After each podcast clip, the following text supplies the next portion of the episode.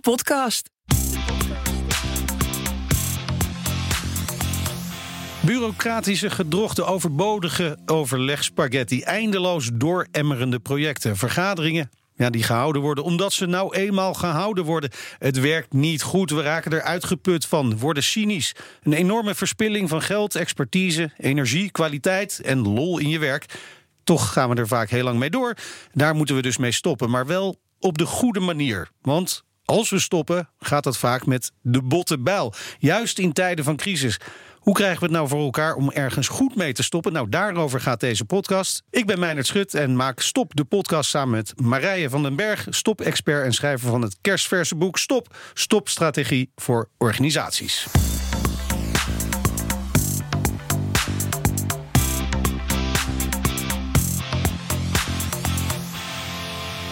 Marije, fijn dat je er weer bent. In welk thema gaan we vandaag uh, duiken? We gaan vandaag duiken in het thema waarom stoppen zo ongelooflijk moeilijk is. Je kent ze vast wel, start-ups die maar door blijven gaan, hoewel het eindeloos veel geld en eindeloos veel tijd kost.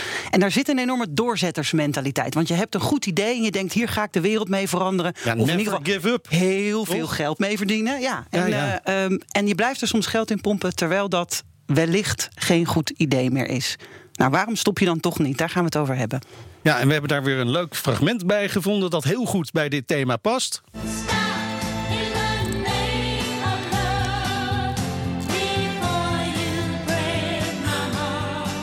Marij, waarom past dit fragment nou juist zo goed bij dit thema? Nou, we gaan het vandaag hebben over een start-up die te maken heeft met liefde. Dus alleen al daarom is het een mooi uh, voorbeeld. Maar we gaan het ook hebben waarom je uit liefde niet stopt. Oké, okay, ik ben heel erg benieuwd. We gaan het allemaal horen straks. We hebben natuurlijk ook een partij gevonden die dit onderwerp heel graag op de agenda wil zetten en daarom deze podcast mede mogelijk maakt. Ja, dat is JB Lorens, een expertbureau dat samen met publieke en private partijen originele oplossingen zoekt voor complexe maatschappelijke vraagstukken. En zij snappen dat je slim stoppen nodig hebt om in complexe thema's en complexe tijden goed te kunnen werken. En uh, nou ja, dat hebben we hard nodig om alle uitdagingen het hoofd te bieden. Dus dankjewel, JB Lorens. Ja, zeker weten.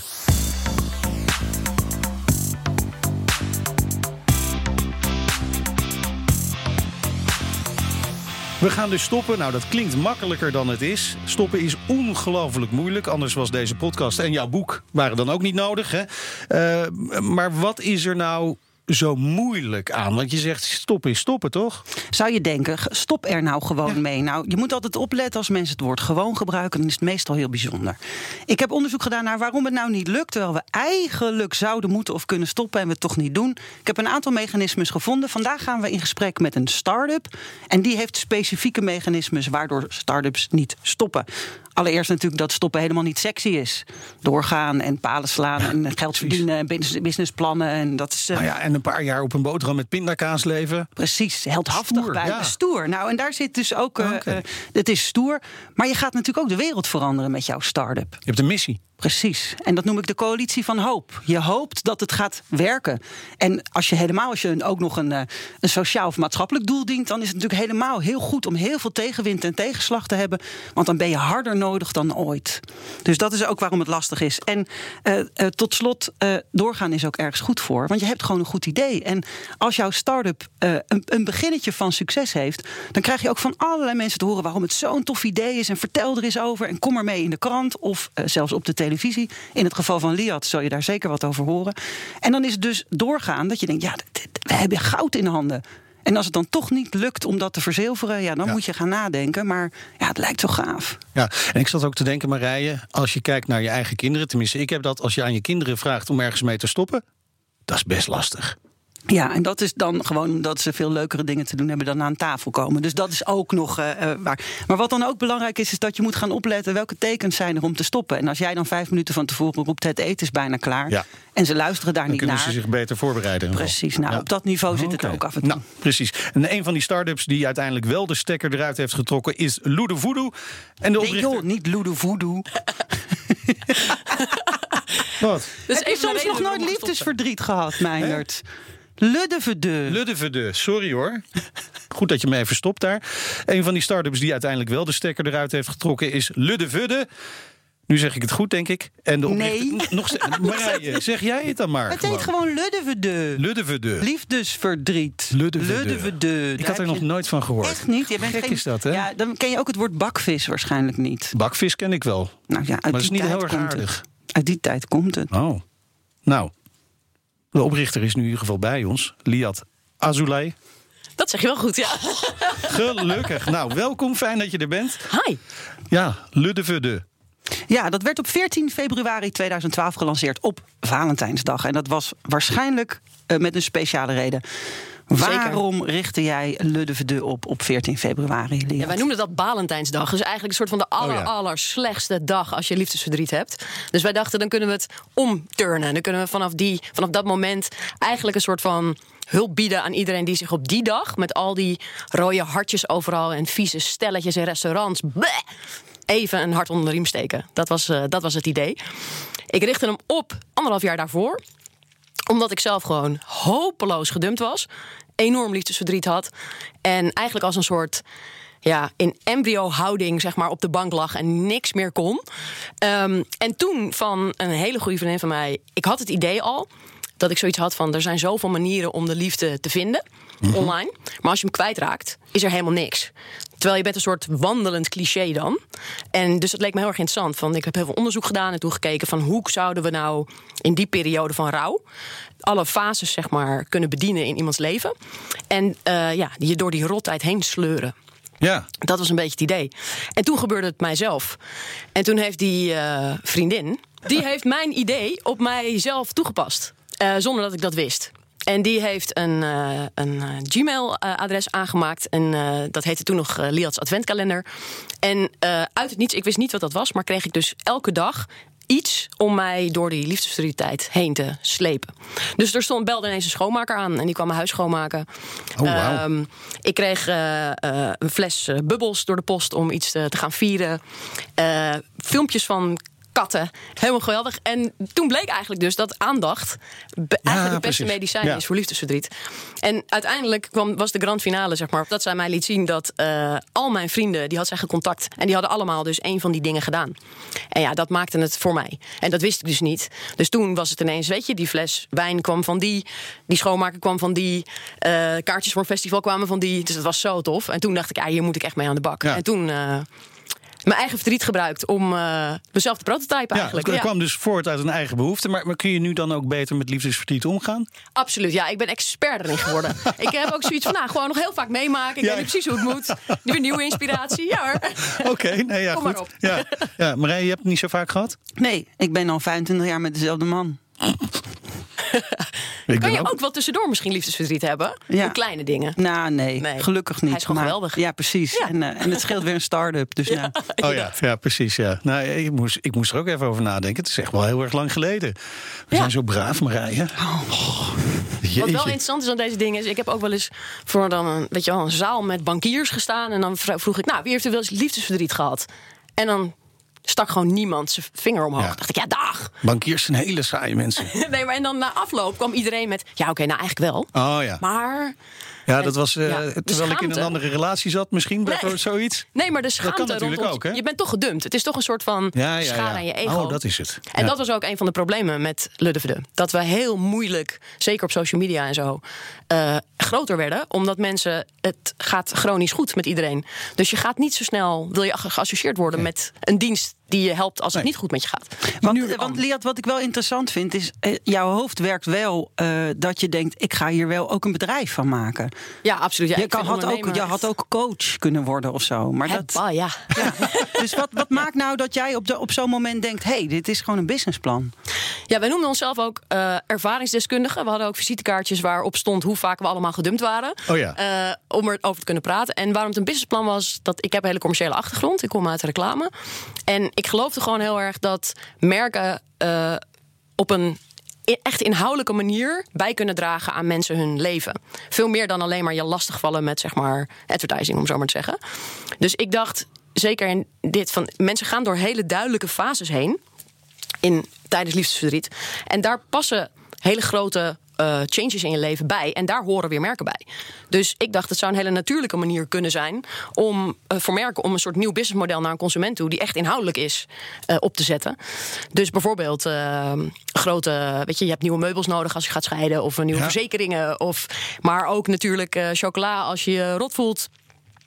tissues als je moet huilen. Ja, er, Maar komen- er komen gelijk duizenden merken toch? in mijn hoofd op die Nou. zich hier aan zouden kunnen koppelen. Kreeg Ja. je ook vaak te horen dat het zo'n ontzettend goed idee was? Alleen maar, ja. Ja. ja. Ja, Maar dan vaak bleef het daar dus wel een beetje bij.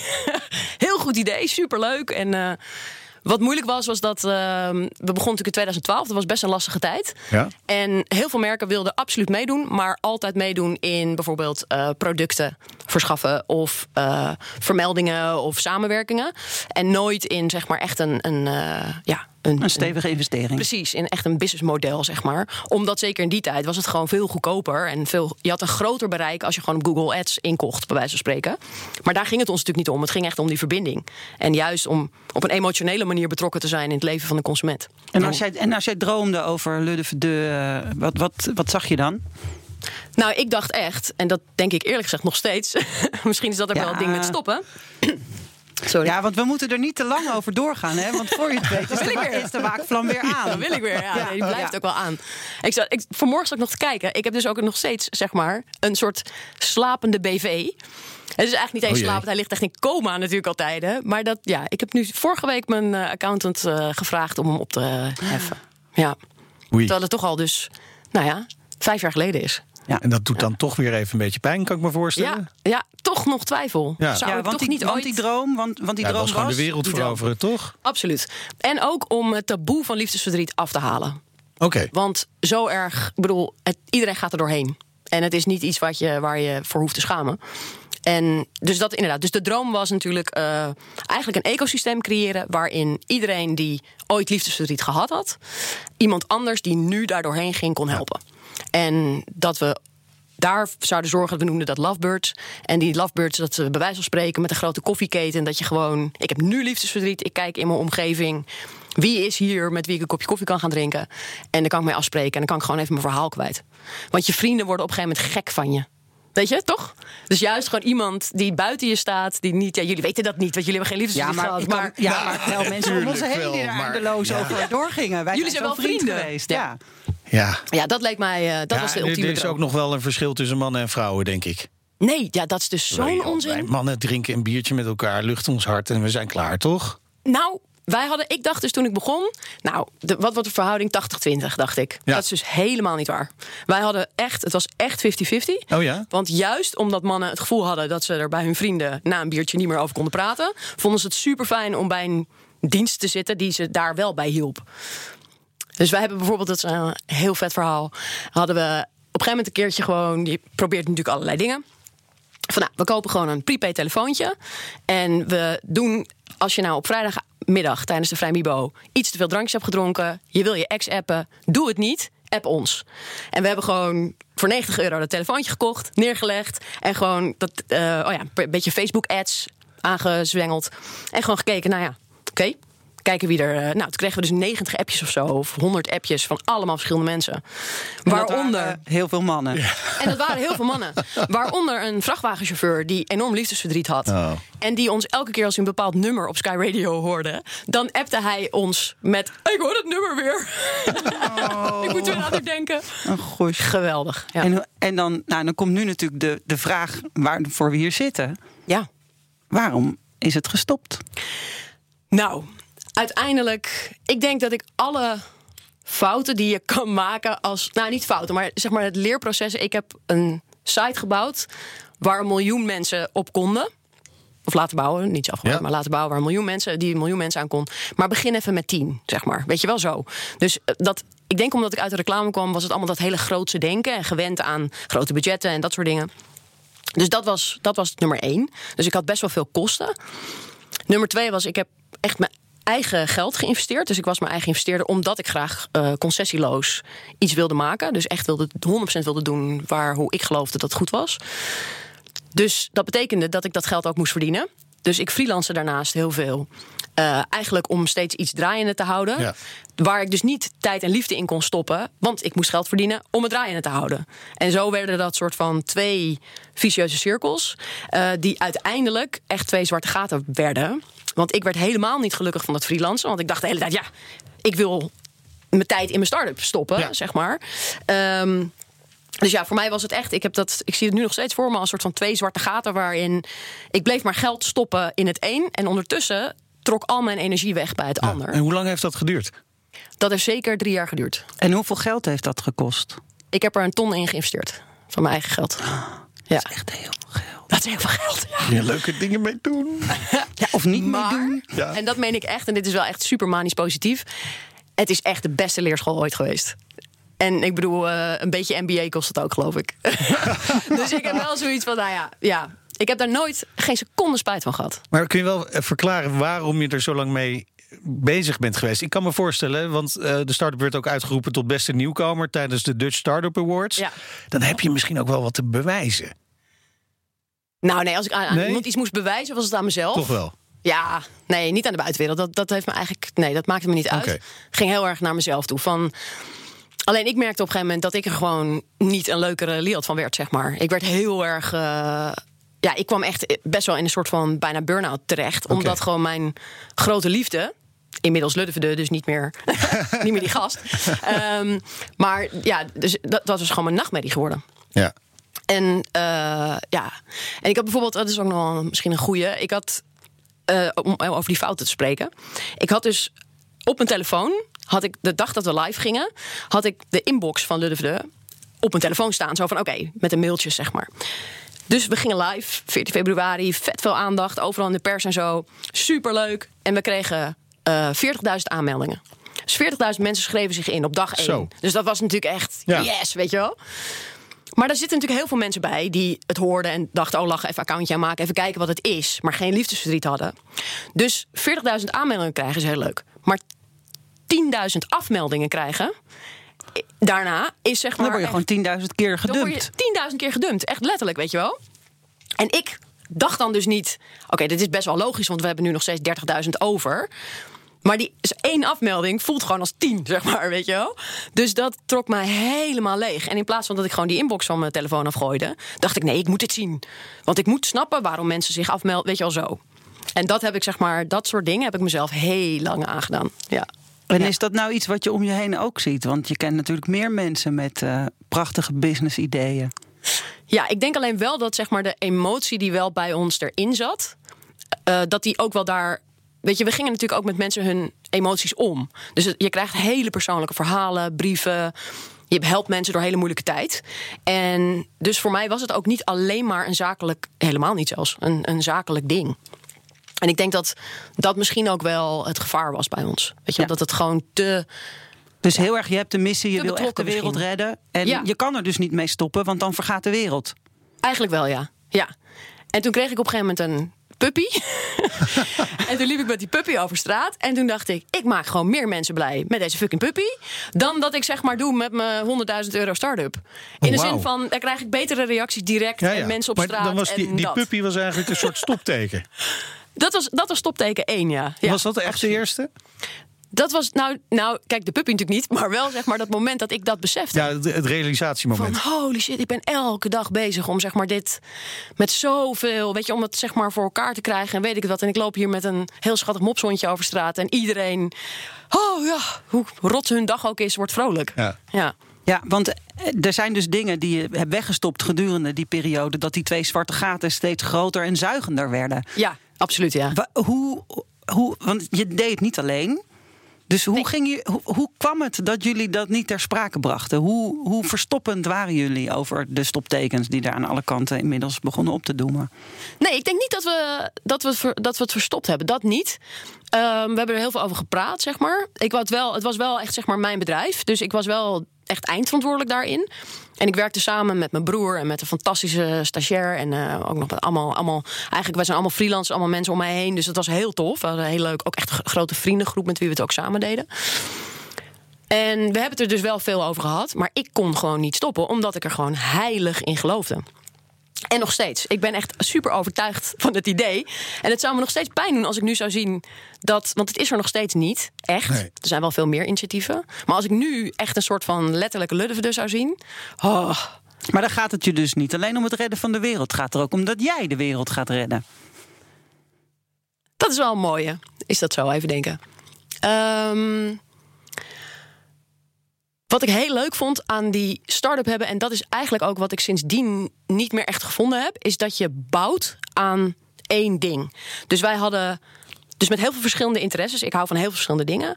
We hadden events, we hadden eigen producten, we hadden een parfum dat Snif Snif heette. We hadden, weet je, we hadden allemaal dingen die bij elkaar. Ja, Ja, de niet zo vrolijke doos. Weet je, die kreeg je als je net gedumpt was. Geweldig. Ehm, de Broken Heart Boat, eh, Broken Heart Movie Night. Weet je, we hadden. Dus ik kon. Misschien ook wel een beetje veel. Misschien ook wel een beetje veel. ja, dat ja. Ja, ik ben ook wel een beetje veel. Dat is waar. Ja. Ja. Het, maar, dat, maar ik kon al mijn creativiteit dus heel erg kwijt. En toch was Ja. ik aan één ding aan het bouwen. Ja. Eh, en dat is inderdaad even het hele egocentrische erin. Dat ik heel erg voelde van dit past ontzettend goed bij mij. En dan denk je ook, maar hoezo ziet niemand dit? Waarom Nee. staan wij hier alleen in? Ja. Ja. Dan lijkt je me niet heel erg gevoelig voor wat de buitenwereld ervan van vindt. Nee. Maar ik kan me wel, ja, die periode, 2012, 2015, was start-ups waren hot. Ja. Zijn nog steeds wel hot, maar ietsje minder misschien. En het ging altijd overal over doorzetten, pivots, eh boterham met pindakaas. Je moet gewoon doorgaan, geloof in je plan. Ben je daar ook door beïnvloed, denk je? Onbewust? Dat, dat, dat- het was gewoon ja, het klimaat waarin we zaten. Ja, absoluut. Ehm, ik weet niet. Niemand had het in ieder geval over stoppen met eh start-ups. Nee, nee, dat klopt. Ja. Oh nee, ik zag het ook echt als compleet falen toen ik stopte, ja. Heel erg. Ik heb toen wel eh, eh, een hele toffe eh, van Benjamin Zender, een, een eh, hele toffe masterclass gevolgd. En hij zei toen: eh, It's about the story you tell. Dus zo van er zijn eigenlijk twee verhalen die allebei even waar zijn. En het ene verhaal is: het is niet gelukt, het is mislukt. Ik moet stoppen, want het was eh, een fiasco. Want we hebben er geen geld mee verdiend. En het andere verhaal is: we hebben in drie jaar tijd meer dan 30.000 mensen echt geholpen. Die verder gekomen zijn en, en die zich daarna veel beter voelden. We, allebei is waar. En ik moest gewoon eigenlijk toegeven en stoppen dat dat geld verdienen niet lukte. Maar op zich was mijn idee wel gelukt. En toen ik dat, die insight, toen dacht ik: oké, dan kan ik ook wel stoppen. Want uiteindelijk, hè, eh, dat zie je ook bij goed stoppen, gaat over precies stoppen. Ja. Dus jij hebt, doordat je toe wilde geven aan jezelf van hé, hey, ik ga ermee stoppen, maar waar stop ik nou precies mee? Ja, met het geld verdienen met dit idee. Maar dit idee is nog steeds briljant. En als je erover gaat praten, worden wij ook weer gegrepen. Ja. Alleen Ja. er is geen geld mee te verdienen. Ja, Dat precies. heb jij wel bewezen. En misschien is dat over vijf jaar weer anders, of misschien is dat morgen anders. Dus dat maakt het ook wel een beetje griezelig. Dat het nog niet echt gestopt is. Nou, er was geen geld mee te verdienen. En een hele groot onderdeel daarvan was mijn schuld, zeg maar. Omdat ik niet bereid was om bepaalde concessies te doen. Want je hebt het over die start-up wereld. Toen tijd was het nog echt wel dat gewoon data van mensen veel waard was. Ja. En dat was voor mij gewoon super belangrijk dat we daar nooit aan zouden komen. Omdat we over iets heel emotioneels eh, het hadden.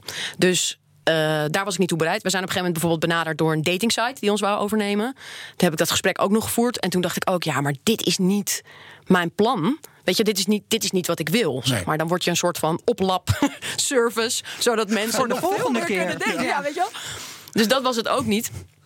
En Ik zie het helemaal voor me. Nou, Een beetje zo door de ja. Wasstraat en hop, daten weer. Hup, gauw, ja, Ja. gaan we go out there.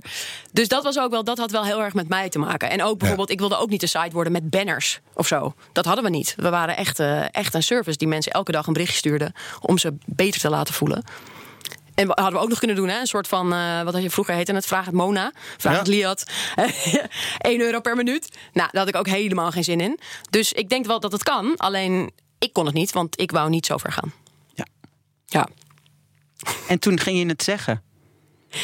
Nou, ik heb dus even goed nagedacht. Want jullie hadden natuurlijk gevraagd: van wat was het laatste zeg maar, moment dat je nog kan herinneren dat je stopte? Moest ik echt even voor graven in mijn, in mijn geheugen. Maar ineens verdringing wist ik heet het. dat. Verdringing ja, dat is echt verdringing, ja, absoluut. Het is echt een soort van trauma wel hoor, waar ik weer aan toe moet terugdenken. Maar ik was op een gegeven moment was ik dus zo, ik was gewoon burned out uiteindelijk door die twee zwarte gaten. Hè, van het bleef maar Mhm. eh, gaan. En toen daar was ik voor in therapie gegaan. En toen zat ik in de uh, wachtkamer van, uh, van de therapeut. om te gaan praten over hoe ontzettend lastig het allemaal wel niet was. En toen kreeg ik een mailtje, heel agressief mailtje. En in die tijd verkochten wij uh, rubberen bakstenen op de site. Die als je dan toch zeg maar de glazen van je echo in... dan was het tenminste zonder schade. En Oh, toen kreeg ik dus een hele boze mail van een klant. Die claimde dat hij een rubberen baksteen had besteld. En daar echt die niet gekregen had. En woedend daarover was. En weet ik het wat. En ik zat dus helemaal in de stress. In die wachtkamer van die therapeut. Met die fucking rubberen baksteen te kijken van ja. Uh, hè, en hij had hem helemaal niet betaald. Dus het was ook gewoon weer een soort scam. En het ging om 13 euro. Weet je, het was allemaal echt totale ons. En toen dacht ik, wat ben ik aan het doen? Ja. Wat ben ik aan het doen? Ik ga hier gewoon helemaal kapot aan. Dus toen dacht ik, ik moet stoppen. Ik moet uh, ja, mijn droom stoppen. Dat was wel heftig. En uh, was het dan zo'n moment? Ik las laatst het boek van Arjen Lubach, waarin hij vertelt dat hij ging stoppen met Zondag met Lubach. Ja. En hij had verwacht dat hij daar dan eindeloos over moest praten met iedereen. En in één seconde zei uh, Tex, aan wie hij dat dan vertelde: Ja, natuurlijk. Ja. Hoe was dat bij jou? Ja, ook. Ja, iedereen om me heen zag natuurlijk al lang van... Jezus, joh, hou eens op. Tuurlijk, weet je, dat was heel erg zo. Wel nog steeds allemaal mensen van... Oh, wat zonde, dat wel. Ja, ja. Dus dat Ehm, idee was bij iedereen nog steeds wel een goed idee. Ja, absoluut. En echt, we waren te vroeg. Daar ben ik echt heilig van overtuigd. Dat was toen gewoon nog niet dat je op social media dus zei dat het niet goed Ja. met je ging. Eh, investeerders geloofden gewoon alleen nog maar in ja, hele grote aantallen. En ja, bij ons was de voorwaarde natuurlijk wel in principe, als wij een klant goed hadden behandeld, waren we hem kwijt. Weet je, dan ga je er niet vanuit dat iemand weer terugkomt. Dus ja, dat wa wa- het was gewoon een heel moeilijk businessmodel. Ja. Dus ja, daar uiteindelijk. eh, iedereen, ja, nee, zeker. Iedereen snapte dat helemaal. Ja. Ik heb daar verder geen. eh, alleen ik niet, ja. Nog steeds niet. Nog steeds niet. Nee, nee, nee, ik voel nog steeds een opening eh, tot de ik vind het ook herfst. een, beetje ik- gevaarlijk. Misschien krijgen wij wel spijt, Meijner, Ja, dat we ja. die dat hebben uitgenodigd. Omdat we het vuurtje weer aangewakkerd Precies, ja. hebben. Nee, ik zou niet meer. ehm, ik zou niet meer, zeg maar, queen liefdesverdriet willen zijn. Dat, dat he- heb ik sindsdien echt wel heel erg beseft. Van, ik wil gewoon. Ik zou wel dolgraag. Ik heb heel lang nog nagedacht over een soort opvolger, maar dan veel breder. Omdat eh, ja, eigenlijk het hele systeem en, en, en de fases waar je doorheen gaat. hebben te maken met rouw. Heeft, maar dat is ook bij wij- bij wijze van spreken stoppen met roken. Maar het is ook depressie. Het is ook, dus ik heb heel erg gedacht aan, eh, aan een opvolger in de vorm van een cheer-up club. Waarin we mensen zeg maar heel erg helpen. Ja, dus dat lijkt me nog wel heel tof. Ik weet alleen niet of ik weer echt zo'n start-up op die manier zou willen. Met alles wat daarbij komt kijken. En op, ja, ik vind het nu heel lekker om gewoon vrij werk te maken. En, eh, Je, je noemde het wel enorm leerzaam, hè? Eh, Onwijs, ja. net. Echt een ontzettend leerzaam. Heb je daar ook van geleerd eh, hoe je makkelijker en beter en eerder misschien wel kunt stoppen met andere dingen? Stop je vaker? Ja, absoluut. Ja, en ook, nu ook veel meer zonder twijfel zelf. Of zonder dat ik op, boos op mezelf word. Ik denk dat stoppen nu juist echt een kracht is. Weet je wel, dat je gewoon op een gegeven moment op tijd kan denken. Want het is ook belangrijk om te stoppen voordat zeg maar de sneeuw zwart wordt. Weet je wel? Sneeuw is heel mooi als het Ja. lekker crispy en wit is. Maar op een gegeven moment na drie dagen is het echt goor en drap. En ik wil niet meer dat iets wat zo mooi is, dat wordt. Dat is misschien ook een mooie metafoor voor een relatie. Ja, zeker, zeker. Ja. Op tijd stoppen. Eh, stoppen kun je dus leren. Marije, Dat blijkt. dat is wel fijn. Ja, en door schade en schande, maar wellicht ook eh, door naar andere mensen op tijd te luisteren of de stoptekens eh, op tafel te leggen en te kijken wat is hier nou werkelijk aan de hand. En nou ja, zo'n achterkant bierveeltje, 100.000 euro, is toch ook voor veel mensen misschien wel een wake-up call. Nou ja, inderdaad. Dit, dit, zijn natuurlijk ook de stoptekens die wel in jouw boek voorkomen. Hè? Ja, zeker. En eh, eh, dit, zijn, dit zijn hele manifesten. En je ziet ook dat bij ondernemers met name dat doorgaan, doorgaan, doorgaan tot het gaatje. Dat de omgeving ook zegt: hé, hey, maar hier, hier gaat het echt niet meer goed. Niet met het bedrijf, maar ook niet met de persoon. Toevallig heeft de Kamer van Koophandel onlangs eh, daar ook over bericht. Stop op tijd. Ga niet failliet. Maar ga netjes, stop netjes met je bedrijf. Nou, dat, is, dat vraagt heel veel. En dat, nou ja, dat liet je eigenlijk gewoon ook heel duidelijk zien. Dat het ook te maken heeft met persoonlijk falen. Maar het is ook dan wel weer hoopvol dat jij zegt: ik kan het nu ook beter. Ja, absoluut. Ja, ja. En ik denk echt dat die metafoor van liefdesverdriet dat ook heeft. Weet je, op een gegeven moment weet je, ik, ben, ik kom hier doorheen. Ik ben sterk genoeg om dit aan te kunnen. En dus ga ik weer met mijn volle hart, zeg maar, stort ik me in een nieuwe relatie of in een nieuwe liefde of in een nieuw bedrijf. Ja, want je Alleen- hebt 280 URL's van fantastische. ja, het is. I'm not kidding. Het zijn er Serieus? 280. Vertel. Nee. Ja, Ja. Nou ja, ik noem mezelf een beetje een soort van do domain name junkie. Ehm, bij mij is het zo dat elke keer als ik een tof nieuw idee heb, dan kijk ik als eerste of de URL nog beschikbaar is. En als het zo is, dan claim ik die meteen, want dat voelt dan als een nieuw begin. Dus daar, wat dat, misschien ben ik beter in beginnen dan in stoppen. Dat is het. Ja, dat ik denk dat dat wel waar is. En ondertussen is dat dus een soort graveyard van ideeën geworden. Waarin ik dus inmiddels 280 URL's inderdaad heb. Je bent gewoon de Imelda Ja. Marcos van de URL's. Nou, Je- inderdaad, Imelda ja. Marcos, de schoenenkast. Ja, Ja. ik heb ook wel Overigens- sneakers trouwens. Overigens zeg jij, eh eh, Liat, ik ben misschien beter in beginnen dan in stoppen. Ik denk dat je daar niet uniek in bent. Want beginnen is gewoon Nee. veel sexier dan stoppen. Ja, er zit er meer energie bij, denk ik. Ja, ja, klopt. En, ja. en, dan is al, en dan is alles nog mogelijk. En dan is er nog niks gebeurd. En hoe fijn is dat? Hè? De- Ja, dat alles nog kan, dat alles nog open ligt voor je. Ja, dus Ja, dat is ook heel verleidelijk. En dat zie je dus ook in grotere organisaties. Hè? Dat eh, het nieuwe plan, de nieuwe werkwijze, de nieuwe ambitie, de nieuwe regering, het nieuwe MT. Nou, die gaat verlossing brengen. Ja.